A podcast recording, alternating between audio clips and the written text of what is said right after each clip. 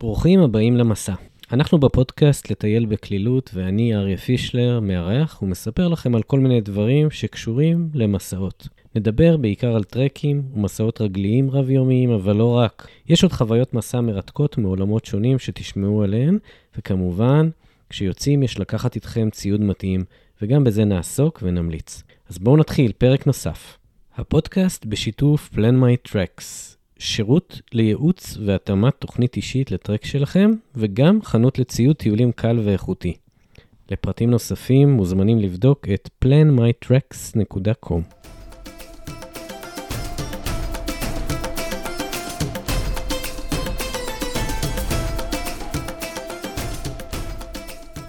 טוב, לטייל בקלילות, פרק 17.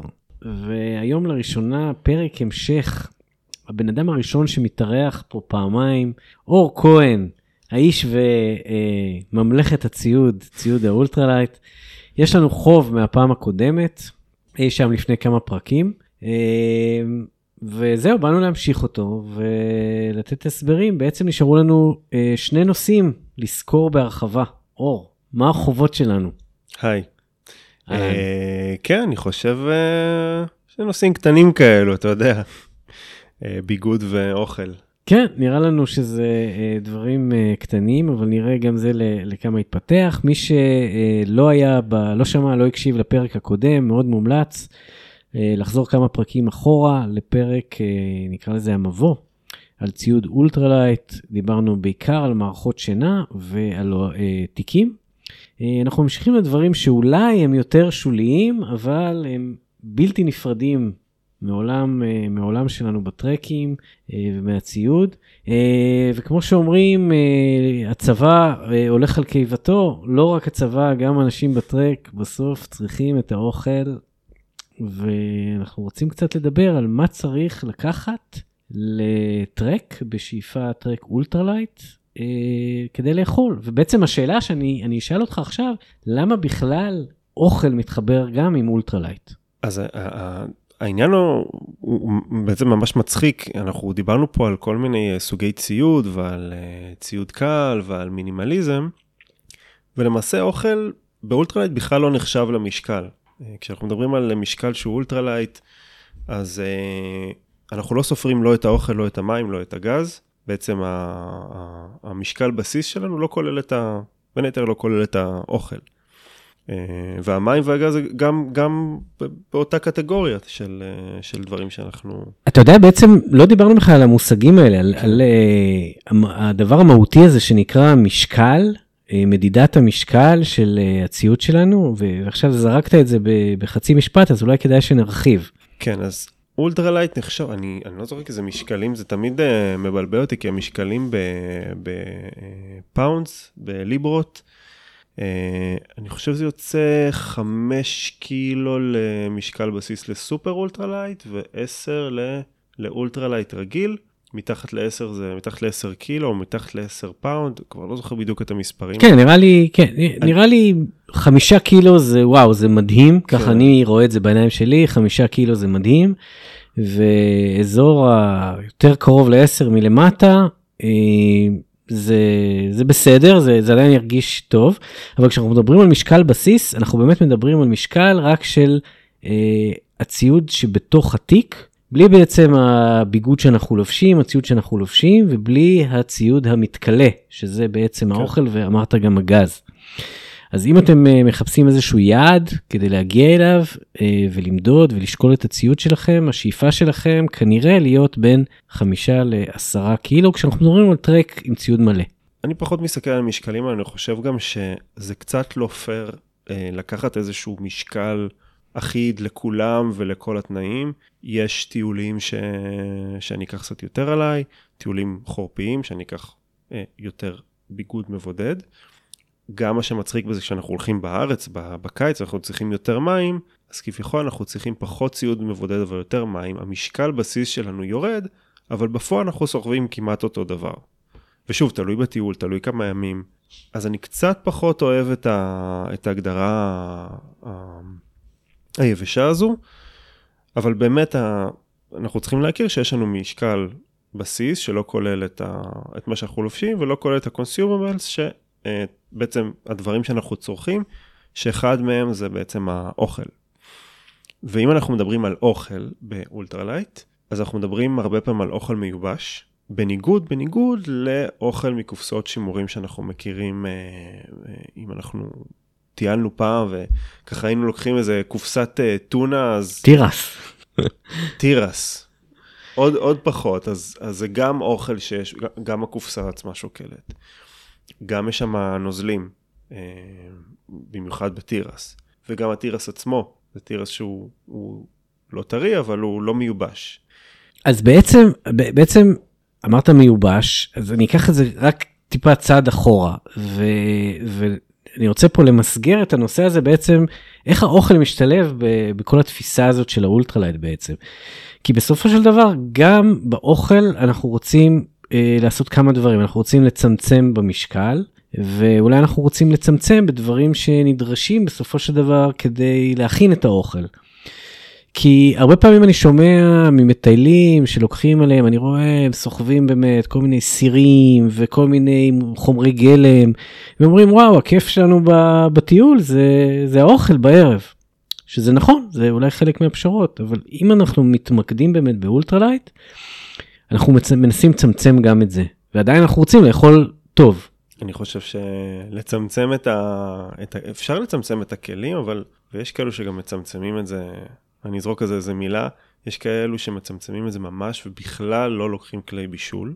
הם בעצם לוקחים אוכל יבש, מערבבים אותו עם קצת מים, שמים באיזשהו כלי סגור מפלסטיק, כי הם לא רוצים לבשל, ונותנים לו ככה לטפוח, אז אם יש, אה, אני חושב, קוסקוס עושים ככה, אה, אורז אפשר, אם זה אורז שבושל מראש ויובש.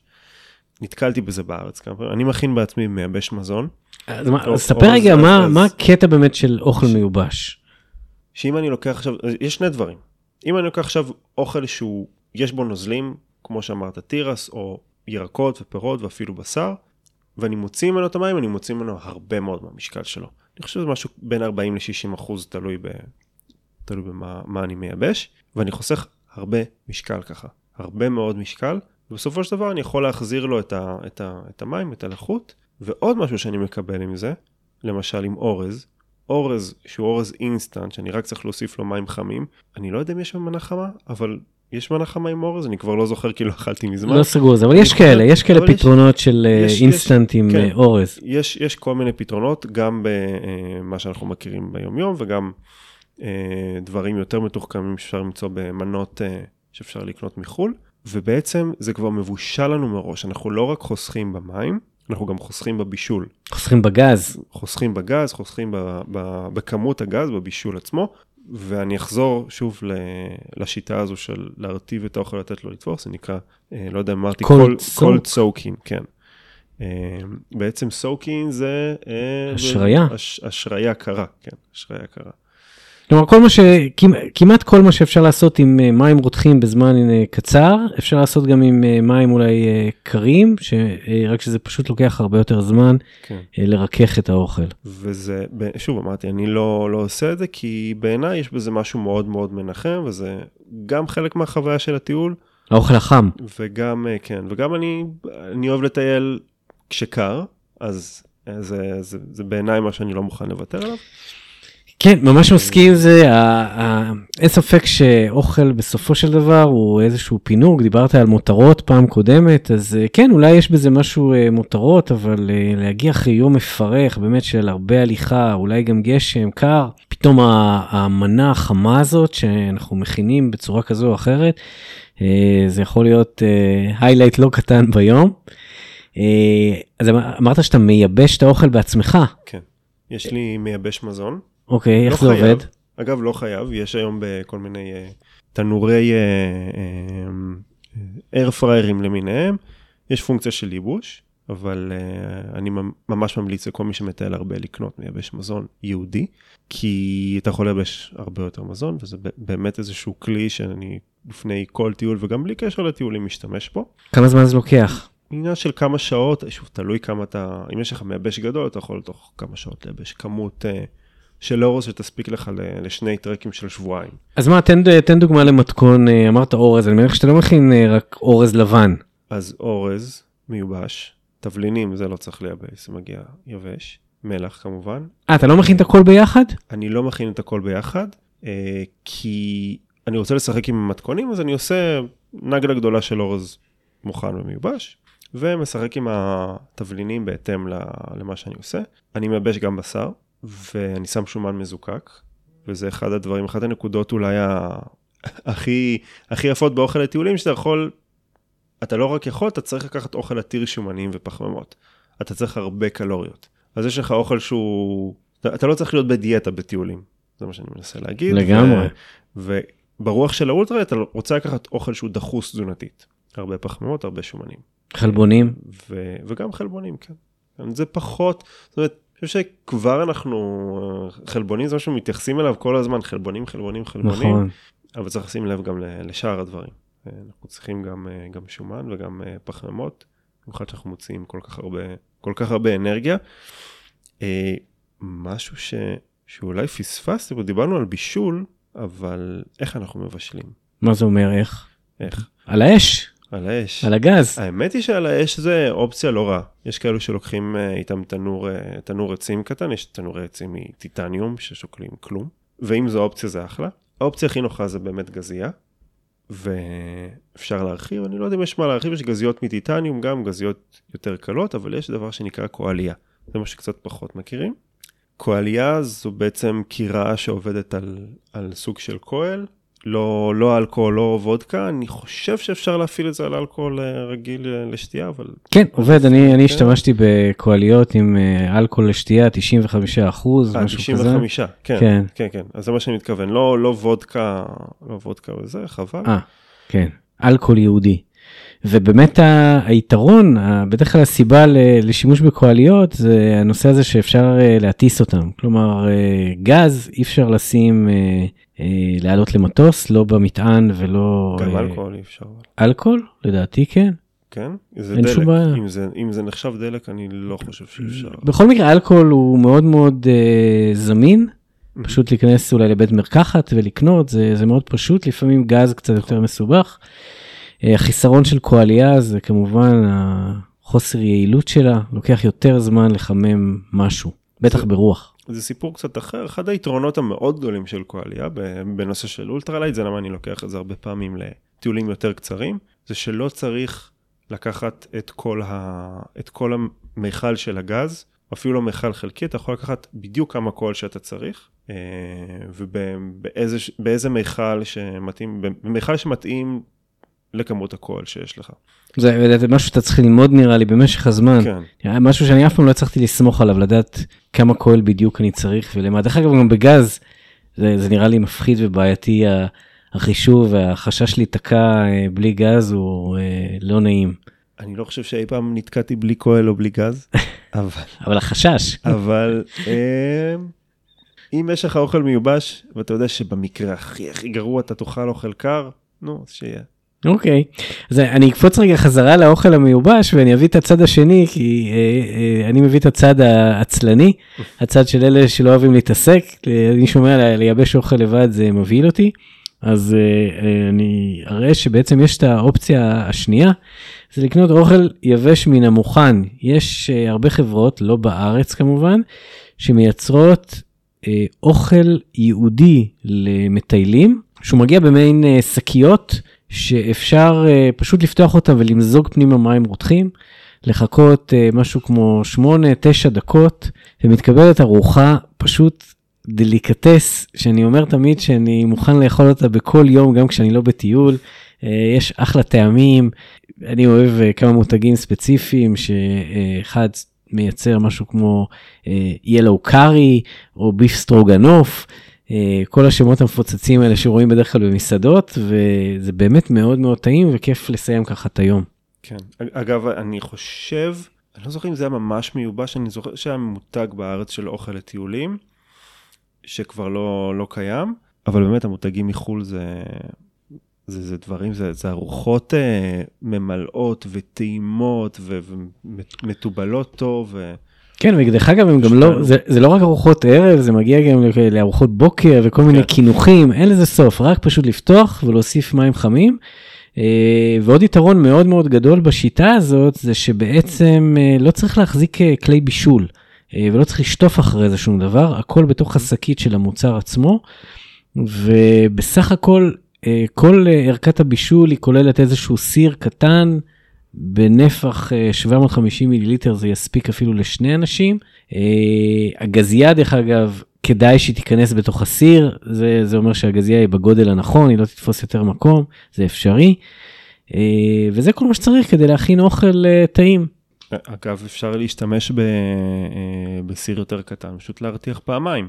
ואתה חוסך את הגודל של הסיר, אולי קצת יותר התעסקות, אבל אתה בסך הכל מרתיח שם מים, זה איזה דקה, שתיים. ו... נכון, הרתחה כל מאוד. מהירה, זה בסך הכל אה, רק אה, לסבר את האוזן, מנה ארוחת ערב ממלאת ומספקת, דורשת משהו כמו 300 מיליליטר מים, שזה לא הרבה וזה באמת מרתיחים את זה בצ'יק. מהמם.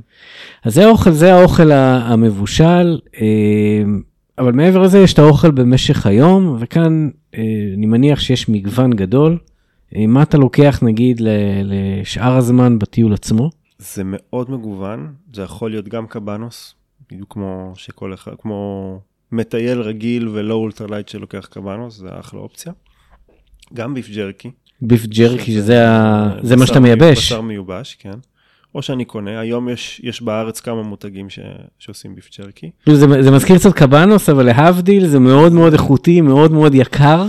אני לא יודע אם פר משקל של בשר זה יקר, זה פשוט יקר כי זה מיובש אה, ממש, ו- וזה ממש מו- מעט מאוד מים. יש גם אגב דבר שנקרא בילטונג, שזה בשר מיובש דרום אפריקאי, שזה גם משהו שנהיה יותר ויותר זמין פה בארץ. הרבה מילואימניקים עכשיו קיבלו, דרך אגב, ביף ג'רקי בתרומות, זה, אז זה משהו שכנראה יהיה בתנופה בארץ. ואז יש לנו את מחלקת הפחמימות. יש הרבה שאוהבים חטיפים, יש לי חבר שהביא דובוני, אה, דובוני גומי.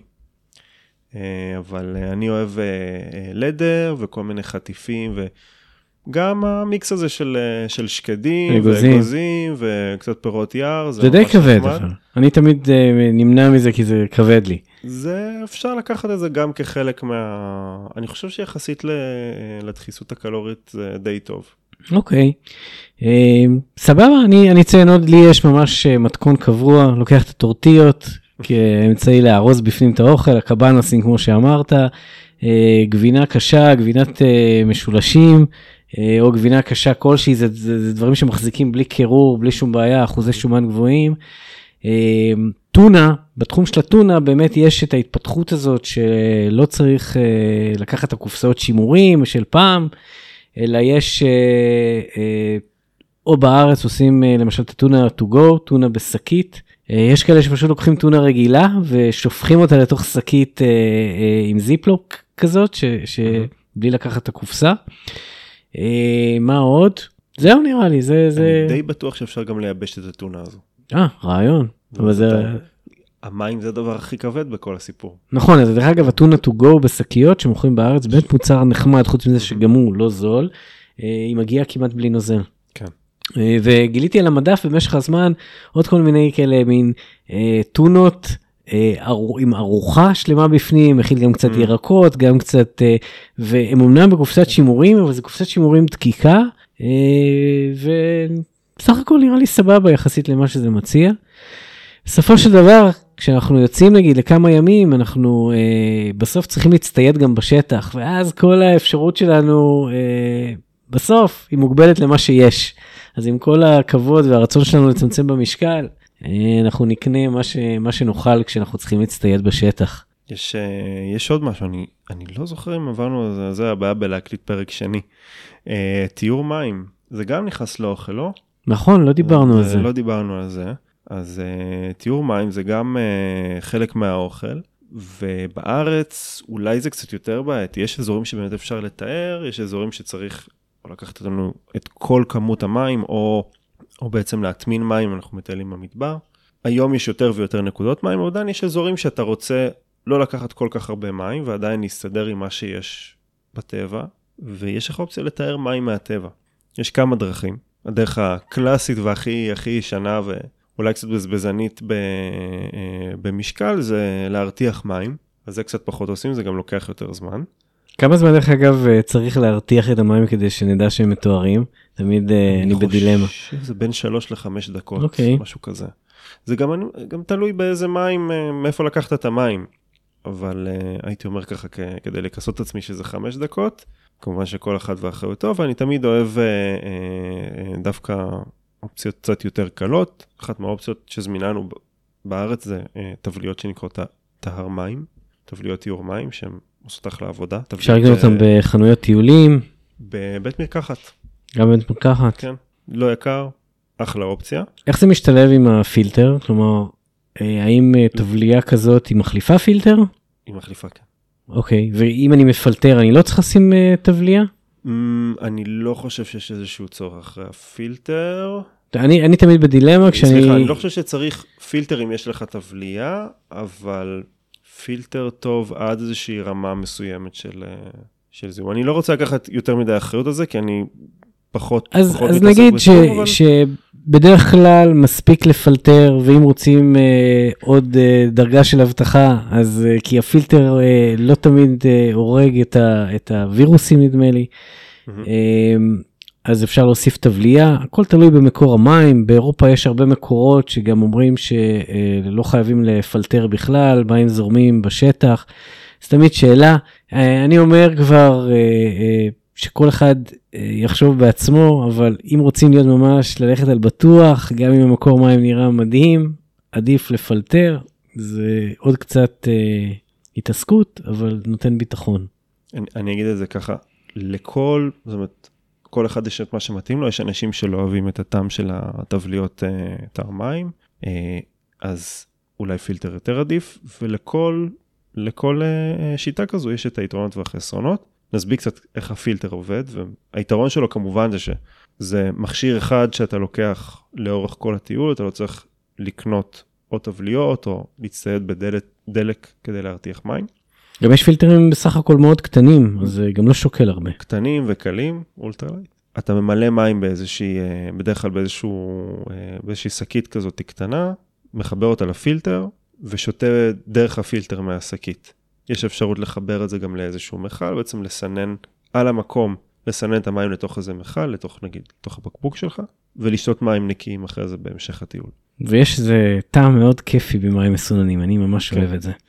וכן, אם אמרת גם בארץ, אז בחורף אה, במדבר, זה אומנם אה, לא תמיד אה, מרגיש שאנחנו נמצא את המים בכל מקום שנרצה, אבל באמת אחרי גשמים רציניים שהמדבר שוטף, אין סוף לשלוליות ולגיבים הקטנים שאפשר למלא מהם, אה, ואפשר לבנות אחלה טיולים ולהסתמך רק על מים של אה, גבים. עשיתי את זה יותר מפעם אחת וזה באמת אה, חוויה מדהימה שלא צריך לסחוב מים. אה, בארץ אם כבר מדברים על מים אז יש עוד אופציות ובמיוחד בחניונים של שביל, שביל ישראל יש כבר מים מוטמנים מראש אה, באמצעות שירותים כמו למשל יניר במדבר שהוא אנחנו נוסיף את זה בכישורים של הפרק שזה באמת שירות שמאפשר לרכוש מים בצורה מאוד מאוד נוחה ולקבל הוראות בדיוק איפה למצוא אותם. כן. אז אה, זהו, נראה לי פה כיסינו יפה את אה, פרק האוכל, השתייה וכל הנלווים, ונעבור ל... אה, בעצם הקטגוריה אולי האחרונה, וזה הבגדים שאנחנו לובשים מכף רגל ועד ראש. מה אנחנו יכולים להגיד כאן, מאיפה נתחיל? אני חושב שנתחיל עם לעשות כזה, זה לשבור לאנשים קונספציה. מילה, קצת שכחנו ממנה בתקופה הזו, אבל נעלי גורטקס, נעליים גבוהות כאלו, לא תמיד צריך את זה. אני חושב שבאופן כללי זה אה, קונספט שהוא קצת בעייתי, יש כאלו שזה עובד להם, יש כאלו שפחות, אבל כל הנעליים הגבוהות והשמנות והמסיביות, א', זה מלא משקל על הרגל, ואם אנחנו מדברים על ultralight אז אנחנו מנסים להפחית במשקל. ואני חושב שמשקל על הרגל זה כמו, זה פי שתיים ממשקל על הגב. זאת אומרת, מכביד על הגוף פי שתיים ממשקל הגב, או משהו כזה פי שתיים, פי שלוש. אז להוריד משקל מהרגליים זה עוד יותר משתלם. ואחד הדרכים שעושים את זה זה עם נעליים שנקראות אה, נעלי ריצת שבילים, שזה מאוד דומה לנעלי ספורט, עם, אה, בדרך כלל עם סוליה שהיא קצת יותר אה, אוחזת בקרקע, והסיבה שאני מאוד ממליץ על הדבר הזה, שבסופו של דבר, נעליים, לא משנה אם יהיה גורטקס, אם יהיו מאור, ממה הם יהיו, הם יספגו מים. במיוחד באזורים שיש בהם הרבה גשם, שכביכול אנחנו צריכים את, הגורטקס, את שכבת הגנה ממים. אם יש הרבה גשם, שלוליות גבוהות, באיזשהו שלב הנעליים יספגו, זה לא משנה מה. אז אמרת פה בעצם שני דברים. אמרת, קודם כל הנושא הזה של סוג הנעל. כלומר, מסורתית, מטיילים עם נעליים גבוהות, אנחנו מכירים כולם את המעין אה, מגפ, מגפיים או נעלי טיול, מה שכולם אומרים נעלי טיול, שוב, כל חנות טיולים סטנדרטית שתיכנסו, יהיה גם קיר, חוץ מהקיר של התיקים, יש גם קיר של נעליים, בדרך כלל נעליים גבוהות, מסיביות. אני גם, מהחוויה האישית שלי, אף פעם לא הצלחתי למצוא משהו נוח, זה תמיד נעליים קשות, אה, כבדות. אה, מצד שני, נוסף על הדבר הזה, גם תמיד רוצים איכשהו שזה יהיה מתאימה למים. עכשיו, נעליים כאלה, באמת, כמו שאמרת, במקומות מאוד גשומים, יש גבול לכמה מים הם יכולים לעצור. ובסוף, אם נעליים כאלה נרטבות, הבעיה שקשה מאוד לייבש אותם. אז האלטרנטיבה שאנחנו מטיילים איתה, אני ואתה, ואולי אחרים אה, אה, שמנסים להקל, זה באמת הנושא הזה של נעליים שהן לא נעליים גבוהות, הן נעליים יותר רכות, יותר גמישות, אה, באמת נוח ללכת איתן. ומבחינת אחיזה, אם מדברים על נעלי ריצת שטח, נעלי ריצת שטח נועדו לרצי שטח במרוצים שמאוד מאוד תובעניים מבחינת השטח, ולכן בצד של האחיזה הם סוגרים את הפינה. מה, ש, מה שתמיד מזהירים זה לעשות את זה בצורה הדרגתית. לא לקפוץ ישר, ללכת לנעלי ריצת שטח עכשיו לטרק של שבוע, אלא להתרגל לזה בצורה אה, הדרגתית, אה, לנסות את זה, לראות אם זה מתאים לכם. כי באמת, בניגוד לנעליים גבוהות, אין פה אחיזה של הקרסול. יש באמת יותר סיכוי אולי אה, לאבד יציבות בקרסול, אולי לנקוע אותו, זה משהו שצריך להתרגל אליו. אה, מעבר לזה יש עוד קטגוריה בתחום הזה שהיא לא ריצת שטח, אבל לא נעליים גבוהות, וזה אה, נעלי טיולים שהם חצאיות, או mm-hmm. בתחום הטיפוס יש את הנעלי approach. נעליים approach מה, מהמונח של uh, להתקרב אל הסלע, מטפסים, uh, משתמשים בנעליים כאלה כדי להגיע למקום שמתחילים לטפס ורגע לפני שהם נועלים את נעלי הטיפוס. זה גם נעליים שהן יחסית נוחות, הן uh, חצאיות בדרך כלל, וגם איזושהי קטגוריה שעדיין יותר נוחה מנעליים המסורבלות והכבדות. אז זה באמת אולי אחד הדברים המשמעותיים ביותר בתחום הביגוד שאפשר להפחית בו. צריך להגיד לגבי הנעליים הגבוהות והטענה שהן מחזיקות את הקרסול, אני לא יודע כמה הטענה הזו מבוססת, ואני יכול להגיד שבין אם נעליים הן גבוהות ובין אם נעליים נמוכות, מה שבסופו של דבר הציל לי את הקרסול זה מקלות הליכה. החלוקה של ה... היציבות או המשקל על מקלות זה מה שעזר לי הרבה יותר מ... מכל נעל. וזה פריט ממש חשוב, באמת באמת משהו שאולי בארץ, היום רואים אותו יותר, אבל תמיד היה משהו שלא כל כך נפוץ כאן בטיולים. אה, אולי בגלל שאין פה הרים גבוהים, אה, אבל זה לא רק בשביל הרים. באמת, ברגע שהולכים הרבה, המקלות הליכה, הם תומכים בנו. וגם אמרת ממש ממש נכון לפעמים אין ספור פעמים הם הצילו מנפילות ומכל מיני עיקומי רגליים. אז בוא נדבר רגע על מקלות הליכה. מה כן. יש אני מכיר שני סוגים של מקלות הליכה. אה, מקלות שמיועדים לרצים, שנפתחים לאורך אחד קבוע, ויש את המקלות המתכווננים, אה, שאפשר לשנות להם את האורך. במה אתה משתמש? אז רוב, רוב מקלות ההליכה לטרקים בעצם אה, מקלות מתכווננים, יש מקלות בודדים שאי אפשר לכוון אותם באורך, ובדרך כלל באים בצורה של, הם מתפרקים לשלוש חתיכות כאלו, בצורה של Z. ומאוד קל, זה, זה באמת מתאים לרצים, כי אפשר uh, uh, לקשור אותם על הרצועות של החזה. ו... כן, גם הסיבה, הסיבה שזה מתאים לרצים, רצים לא מבזבזים זמן עכשיו בלשנות אורחים. כן. הזמן, זה בדרך כלל הם מרוצים, ויאללה, אורך קבוע, זה מה שיש לי, זה מה שאני רגיל אליו. אז יש, יש uh, uh, במקלות האלו, מקלות ה... מה שאתה מדבר עליו, אז יש גם כאלו שיש להם אה, אופציית כוונון אה, בודדת במקום שלוש. המקלות שאני משתמש בהם זה מקלות מתכווננים. לכל האורך. והסיבה היא לאו דווקא ההליכה עצמה, ופה זה נוגע ל ultralight וזה מאוד אה, מאוד נחמד, אנחנו חוזרים קצת לאוהלים, דיברנו על, אה, על free standing ואוהלים שמוקמים עם אה, מקלות הליכה בעצם, אז מקלות ההליכה שלי הופכים להיות בעצם מה שתומך באוהל, ולכן הם צריכים להיות יותר ארוכים. אז אתה מעריך אותם. אז אני מעריך אותם. ואני אני גם בן אדם יחסית נמוך, אם הייתי לוקח מקלות שקצת מתכווננים, זה לא היה עוזר לי להקים את האוהל. אז זהו, אני תמיד תוהה עם uh, מה אני מפספס בזה שהמקלות שלי קצת קצרים מדי. כי, כי בסך הכל האוהל שלי עומד סבבה, uh, מקלות uh, באורך uh, מטר ועשרה. בדרך כלל נדמה לי צריך מטר עשרים לאוהל או יותר אפילו. אני פותח את המקלות לגובה שלא הייתי חושב כמה? לפתוח, אה, אני לא, לא זוכר. וואלה. להיות שמטר וחצי? וואו. יכול להיות? אני לא זוכר. ואתה לא משתמש בשינוי הגובה בהליכה, כי, כי באמת התיאוריה אומרת שבעליות אני צריך uh, לקצר את המקל, ובירידות אני צריך uh, להעריך אותם. ו- וככה אני, אני מנצל אותם יותר טוב. אני משתמש, כן.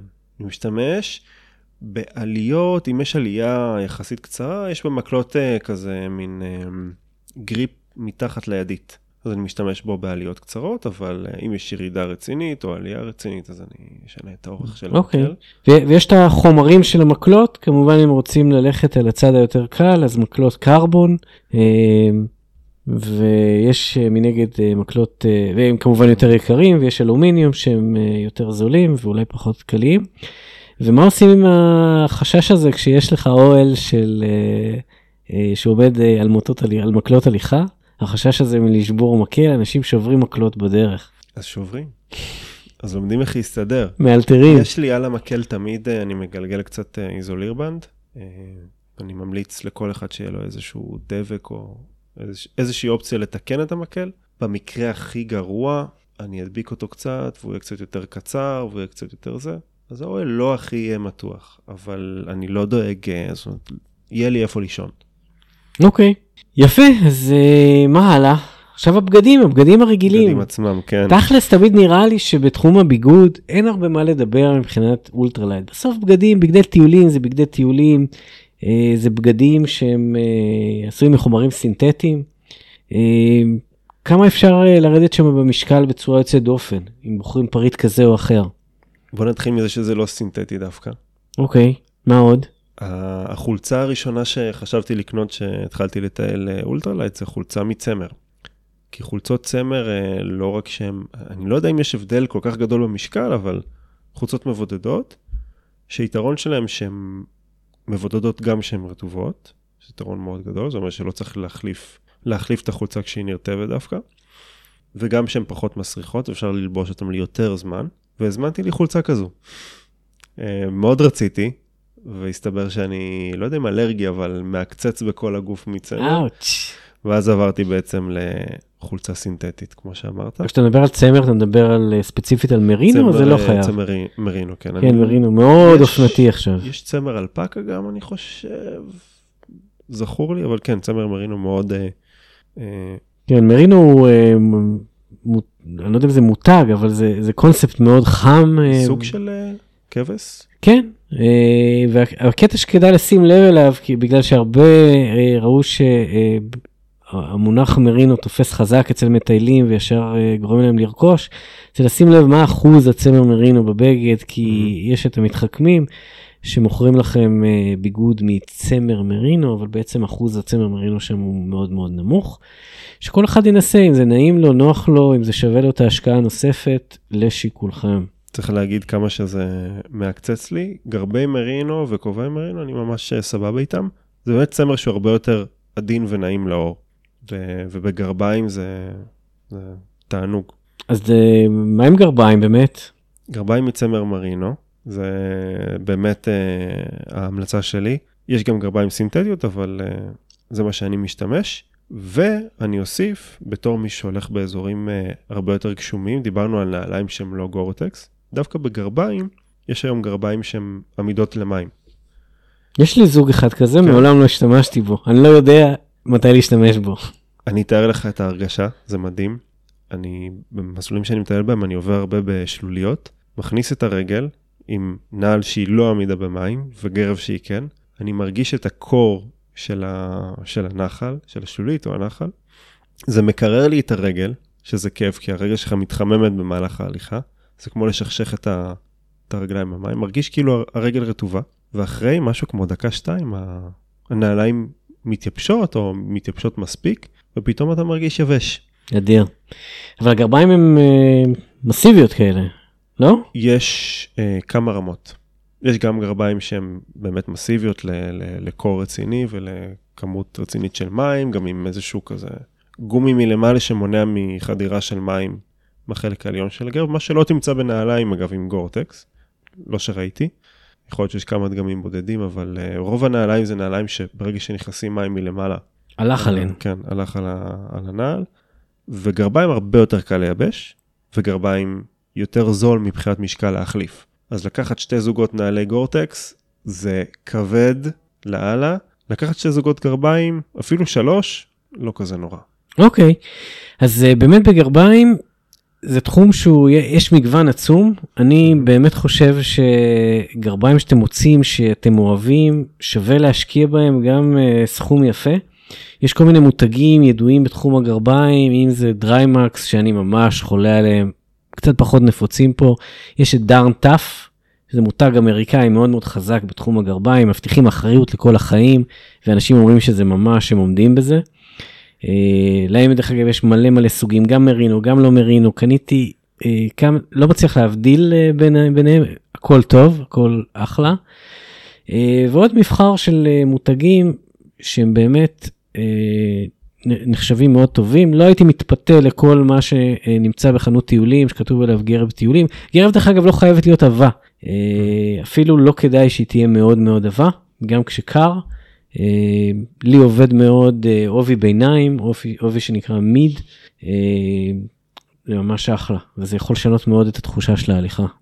תלוי מאוד בתנאים, וגם תלוי מאוד בך. יש אנשים שלי הרגליים מאוד מאוד מתחממות בהליכה, אז גם טוב שהנעליים יותר מאובררות ושהגרביים נושמות, כי אחרת אני פשוט מזיע ברגל. וזה עוד דרך אגב יתרון של הנעליים, נעלי אה, נגיד ריצה, נעלי ריצת שטח, שאם משתמשים בהם והן נרטבות, הן גם הן מתייבשות מאוד מאוד מהר. מאוד מהר, כן. יחסית. אוקיי, אמ, אתה יודע מה, זו הזדמנות טובה להגיד איזה מילה על, על באופן כללי על השיטה הזאת של להתלבש. יש פחות מה להגיד בעיניי על, על מכנסיים כאלה או חולצה כזאת, אבל שיטת הלבוש היא שיטת השכבות. היא מאוד מאוד חשובה ומשמעותית. תלבושת בצל, כמו בטיול בצל, השנתי. בצל, יפה, כן. כמו בטיול השנתי. אז, אז מה יש בשכבות האלה? נתחיל מהדבר הכי בסיסי, וזה הכי בסיסי, ה base layer, שכבת בסיס. זה החולצה, חולצה מנדפת, שומרת חום, תלוי בתנאים שאנחנו הולכים אליהם. אז אמרנו שיש גם אה, חולצה מצמר מרינו ויש גם חולצה סינתטית. בעצם השכבה הראשונה שיושבת לנו על הגוף, מעל זה יש את כל השאר, אבל זה ככה, אם אני הולך נגיד לתנאים קרים, אז אני לוקח משהו יותר מבודד. אם אני מטייל פה בארץ, כנראה תהיה גם החולצה היחידה שתהיה עליי, לא יהיה עליי מעיל מעל זה, או, או מעיל גשם מעל זה. וזו השכבה אה, הכי חשובה בעצם בכל, ה, בכל הסיפור, זה גם מה שנוגע לנו באור. מעל זה מאוד מאוד תלוי בתנאים, אז כמובן אם יש גשם אז מעילי גשם. אם אנחנו נמצאים באזור נורא קר, אז זה מאוד מאוד תלוי. בדרך כלל במהלך ההליכה אני לא הולך עם איזשהו, עם, עם איזשהו מייל, אלא אם יורד גשם. אם ממש ממש ממש ממש קר, אז אני גם מגיע למצב שלפעמים אני הולך קצת עם uh, מעיל פוך, עם מעיל מבודד. יש היום כל מיני, uh, אני חושב שאתה מכיר כל מיני uh, בידודים uh, מתוחכמים כאלו uh, סינתטיים, כן, זאת, זאת הייתה בעצם השאלה, השאלה הבאה שלי, איפה נכנס אה, אצלך אה, למשל חולצת אה, הטיולים המכופתרת נגיד, חולצות טיולים האלה שהם לא שכבת בסיס, ו, ובעצם הפליסים למיניהם. אז הפליז, אין לי פליז, אין לי פליז לטיולים, יש לי כן מעיל פוך סינתטי מבידוד שנקרא Apex, זה בידוד שהוא כמעט כמו פוך, אבל הוא סינתטי אז הוא קצת יודע להתמודד יותר טוב עם, אה, עם לחות, פוך מאוד לא אוהב לחות, יש פוך עם איזושהי שכבת הגנה, אבל בגדול פוך לא אוהב לחות. זה מעיל שאני בדרך כלל לובש אותו כשאני באוהל, או במחנה מה שנקרא, זאת אומרת, אה, אה, בערב, ולפעמים לפעמים ממש ממש קר, אני גם אלבוש את עליי במהלך ההליכה.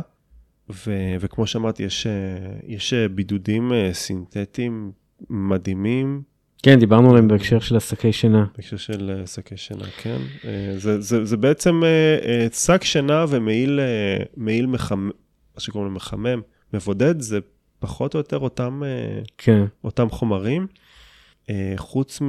אני לא זוכר באמת השם, יש דברים מאוד מאוד מודרניים היום, כל מיני... כן, אז, אז אולי אני אגיד על זה מילה, כי אצלי באמת, אני קצת משתמש שונה בשכבות, באמת יש את מהמם. שכבת הבסיס, אני פחות אוהב ללכת איתה, אני אוהב לשמור אותה ללילה. אה, זה הבגדים היבשים שלי ללילה, אם זה אה, מכנסיים כאלה, אה, מה שנקרא גטקס, אה, או חולצה ארוכה. אני באמת אוהב ללכת עם חולצת טיול אולי, איזושהי חולצה סינתטית שיושבת לי על האור, היא, היא מאוד מאובררת, מאוד מנדפת, מתייבשת מאוד מהר, ואם קר, אז באמת יש את נושא של השכבה העבה יותר. אם זה פליס, שרצוי, יש כל מיני סוגים של פליסים, אה, גם בכל מיני איכות, איכויות, ואפשר לבחור פליס שהוא יהיה אה, מספיק קל. אני משתמש באיזשהו בגד שעשוי מבד אה, יחסית מודרני שנקרא Alpha Direct, הוא מאוד מאוד קל, נראה קצת כמו רשת. אה, פעם ראשונה שהשתמשתי בו בטרק, אה, קצת חששתי כי אמרתי וואו זה נראה לי כלום, אה, הוא באמת מאוד מאוד מאוורר, אז אם יש רוח הוא לא מאוד מאוד יעזור לי, אה, אבל אם מזג האוויר הוא סביר, הדבר הזה פשוט שומר על חום בצורה מדהימה, ואם קר ואם יש רוח, לובשים מעל מעיל גשם וזה סוגר את הפינה אה, ומטפל בנושא הרוח.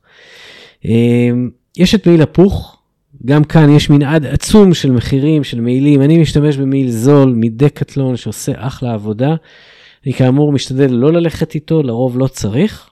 אה, באמת כמו שאמרת, במחנה זה נותן לי למצב סטטי, למצב שאני לא זז, אה, זה נותן אה, מספיק חום. ובזמן הליכה צריך לזכור שאנחנו מייצרים בסך הכל הרבה חום, לא צריך המון בגדים גם אם מאוד מאוד קר. כן. אז אולי אפשר להגיד לגבי הדבר הזה, יצא לי ללכת בגשם, ונדבר שנייה על, על זה חלק מהביגוד שלנו, הנושא של הגנה מגשם, יצא לי ללכת בגשם עם מעיל, אה, בעצם מעיל אה, גורטקס, דווקא במעילים אני, אני הרבה יותר חסיד של גורטקס, כי אני כן צריך להגן על, על הגוף שלי מ, מ, ממים, ו, ולא יעזור מה, אני לא רוצה להתרטב בגוף, ברגליים אין בעיה להחליף את הגרביים, אבל להחליף את כל הלבוש שלי זה כבר סיפור אחר. אז מעיל גורטקס יש לי, ולפעמים אתה צריך ללכת בגשם.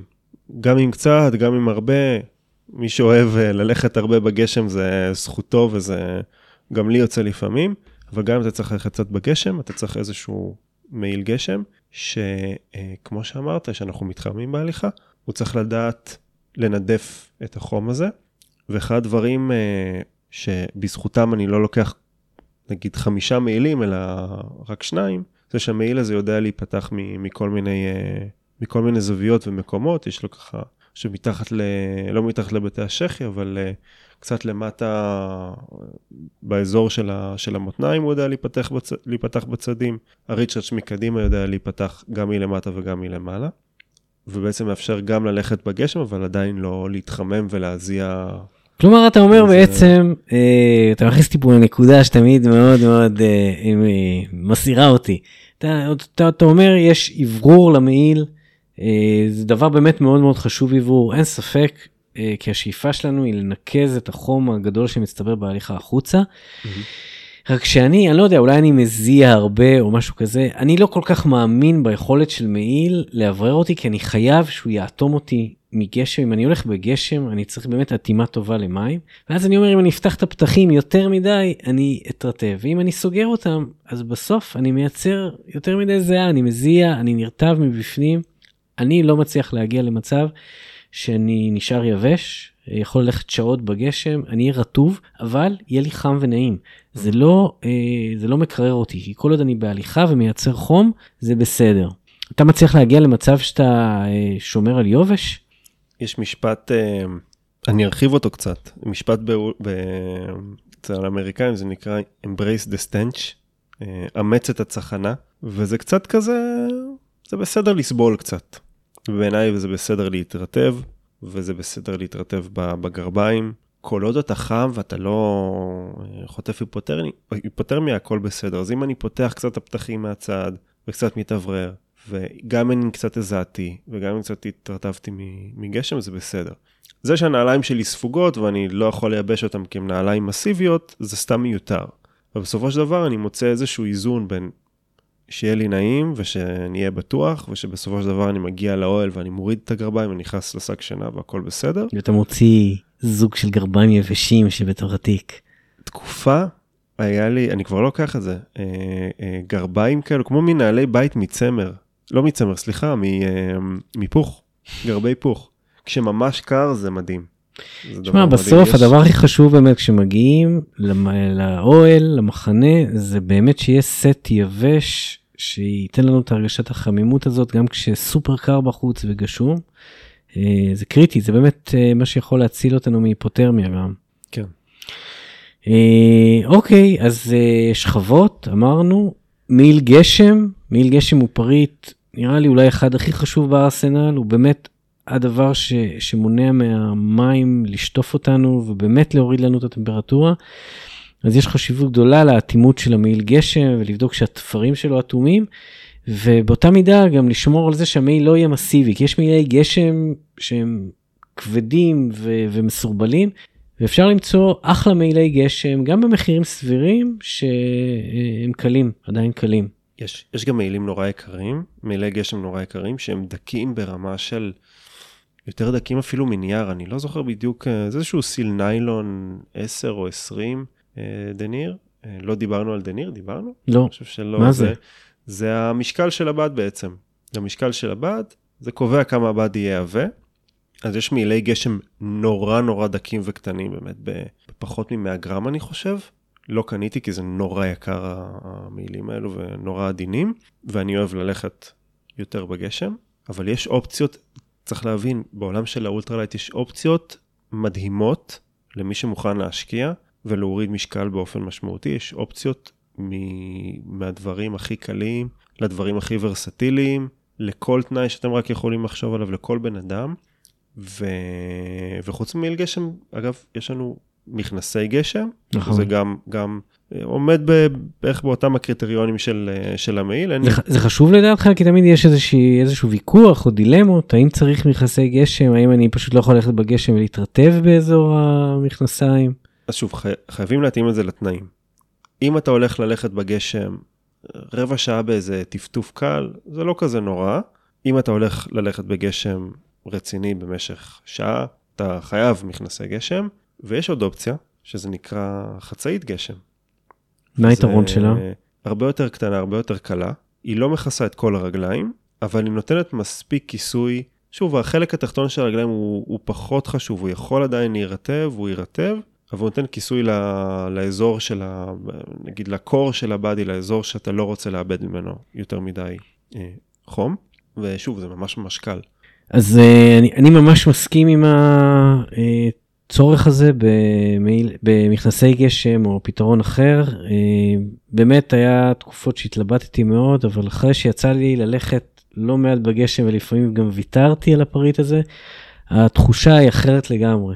אה, פשוט, אמנם, שוב, אני גם מזיע ברגליים בגלל אולי המכנסי גשם שהם בסך הכל אוטמים, אבל הרבה יותר נעים להזיע ולשמור על חמימות בפנים מאשר אה, לחטוף את אה, רטיבות אינסופית מגשם שנמשך שעות. נזכיר איזה תופעה, אבל קטנה, בנוגע לגשם, שמשהו שלא ראיתי מחוץ ל ultralight, זה איזשהו פריט ש... לא חושב שמישהו מחוץ ל ultralight מכיר, זה מטריית גשם, מטריית ש... שמש וגשם. נכון, כן. נכון. יש אנשים שמטיילים מטריה. ראיתי את זה, ראיתי את זה, זה, זה נראה מגוחך בהתחלה, כי אני אומר, וואו, אם יהיה רוח, מה, מה, איך זה יחזיק? אבל שמע, אומרים ש, שזה מחזיק טוב. ניסיתי, ניסיתי את זה. של מה, איזה מטריה? אני לא זוכר את המותג, אבל uh, מותג יחסית טוב. וטיילתי uh, בסובב uh, רמון, במכתשים, אה, אבל כמה גשם יורד במכתשים. לשמש דווקא. אה, אה, לא, היה חורף, סליחה, היה, היה חורף. אני חושב ששמתי את זה בשביל גשם, אבל היה יום אחרי זה, אני כבר לא זוכר. אז מה לא, המסקנות? לא, סליחה, סליחה, לא, לא, זה היה, לא, זה היה לשמש, זה היה לשמש. המסקנות הן שיש רוח כזו חזקה, אין לך מה לחפש אה, עם מטריה ב... או שמשייה בשום מקום, כי זה פשוט עף ו... ומתהפך. אם אין יותר מדי רוח, זה יכול להיות אחלה. לא, זה, זה נראה לי מדליק, כי כשיורד גשם, באמת אחד הקטעים המעצבנים זה המים ששוטפים לך את, ה, את הפנים, אזור הראייה, אני משתמש בכובע מצחייה. כדי, כי יש לי משקפיים. אז כדי לסלק את הגשם, אבל אני אומר, וואו, אם יש לי פה מטריה שנותנת לי כיסוי רחב, זה יכול להיות ממש אחלה. עוד לא יצא לי אבל לבדוק את זה. זה חלק מהדברים היפים, אה, חלק מהדבר היפה בעצם ב- ב ultralight זה שיש כל מיני פתרונות יצירתיים ל- לבעיות ש... מה שהיית פו- פותר עם, אה, עם מעיל, אז עכשיו אתה יכול לפתור עם עוד כל מיני כלים שאף אחד לא מכיר. ויש הרבה מאוד, אגב, יש הרבה מאוד חבר'ה יצירתיים, שגם תופרים ויוצרים בעצמם כל מיני uh, בגדים, ויש uh, כל מיני פונצ'ואים כאלו ואחרים. יש פונצ'ו שהופך ל... זה קצת חוזר לנושא של הטרפים במחסות, אבל יש ממש מעיל גשם שהופך לכמו אוהל קטן. זה, זה גם דרך לחסוך במשקל. שוב, כל אחד ומה שמתאים לו, אני, אני פחות אוהב את הפתרון הזה, אבל זה גם איזשהו פתרון. אוקיי, אני חושב שכיסינו יפה את uh, עולם הציוד, אבל לפני סיום אני רק אדבר על, uh, על הנושא הזה של uh, כמה בגדים לוקחים, כי דיברנו על השכבות, ובכל זאת אנשים התרגלו במשך הזמן להחליף כל יום בגדים. והשאלה איך אתה מנהל את זה ב, בטיול רב יומי, מה, מה אתה עושה באמת, כמה, כמה בגדים spare אתה לוקח. אז מכנסיים לא צריך spare לדעתי. זה גם משהו שבגלל שאנחנו הולכים הרבה וזה תמיד זז עם הרגליים, מכנסיים זה משהו שמתייבש בסופו של דבר. תחתונים זה תלוי, לא דיברנו על תחתונים, אבל יש תחתונים מנדפות, אה, למשל תחתונים של ExOfficio, תחתונים שהם טוענים שמה זה של אה, תחתונים לשבוע? אה, לא יודע אם הייתי... השתמשתי בהם לשבוע. מה? אני, כן? יש לי זוגות, השתמשתי בהם, אה, כן, אני לי עם זוג תחתונים אחד, אה, השם ישמור, אה, של אקס אופישיו. כן, לי, לי זה סבבה, לא, לא יודע אם זה משהו נדיר מבחינת התחושה, אבל באופן כללי אני לא מחליף את הבגדים כשאני מטייל, מהמם. יש לי סט אחד שאני נע איתו וסט אחד ללילה. אז כן, זה, זה באמת אופציה. כשאני מטייל באזורים שיש הרבה מאוד גשם, והתנאים יכולים להשתנות, אם התנאים יכולים להשתנות, אני לוקח שתי חולצות. חולצה אחת לתנאים יותר קרים וחולצה אחת לתנאים יותר חמים. לפעמים גם אני, אני אשטוף את החולצה באיזשהו אגם או נחל. בטח, כל, אם יש הזדמנות לשטוף, כן. לכבס קצת, בכיף. אז אה, אבל בסוף מה שאמרת קודם אמץ את הסירחון כן. אה, כן יאללה אני מאמץ אותו אני בשטח לא אכפת לי. אה, כמובן זה אה, הנקודה הבעייתית היא תמיד ב, נגיד בסוף הטרק אתה פתאום אה, שריינת לך איזה יום נוסף באיזה עיר שאתה רוצה להיות בה אתה פתאום חוזר לציוויליזציה רוצה להיות קצת מהוגן ואז מה אתה עושה יש לך חולצה אחת מסריחה. לפעמים אני פשוט נכנס וקונה עוד איזה חולצה מאוד מאוד זולה כן. ויאללה זאת החולצת שבת שלי. יש לי את התלבושת שלי שאני מסיים אה, טרק, אה, זה גטקס, מעליו מכנסיים, אבל בלי החלק ה... אה, בדרך כלל מכנסי טיולים, אז החלק התחתון יש לו כזה ריצ'רד שמתנתק. מוריד את החלק התחתון, כי זה החלק שמלא בבוץ, שוטף אותו בחדר אה, מלון ומשאיר אותו להתייבש, והולך, יוצא לעיר ככה עם אה, גטקס ומכנסיים כאלו. בהחלט אה, קו אופנתי ייחודי. כן. יאללה אחלה. אז אה, וואו וואו תודה על אה, כיסוי מדהים של התחום אה, שעברנו פה בשני פרקים על עולם הציוד שהוא בעצם לא ממש כנראה נגמר. אפשר לדבר עליו עוד קצת אבל נראה לי שכיסינו את הדברים החשובים אז תודה לך תודה רבה. וניפגש בהמשך. ב- בטיולים, ניפגש בטיולים. בחדר.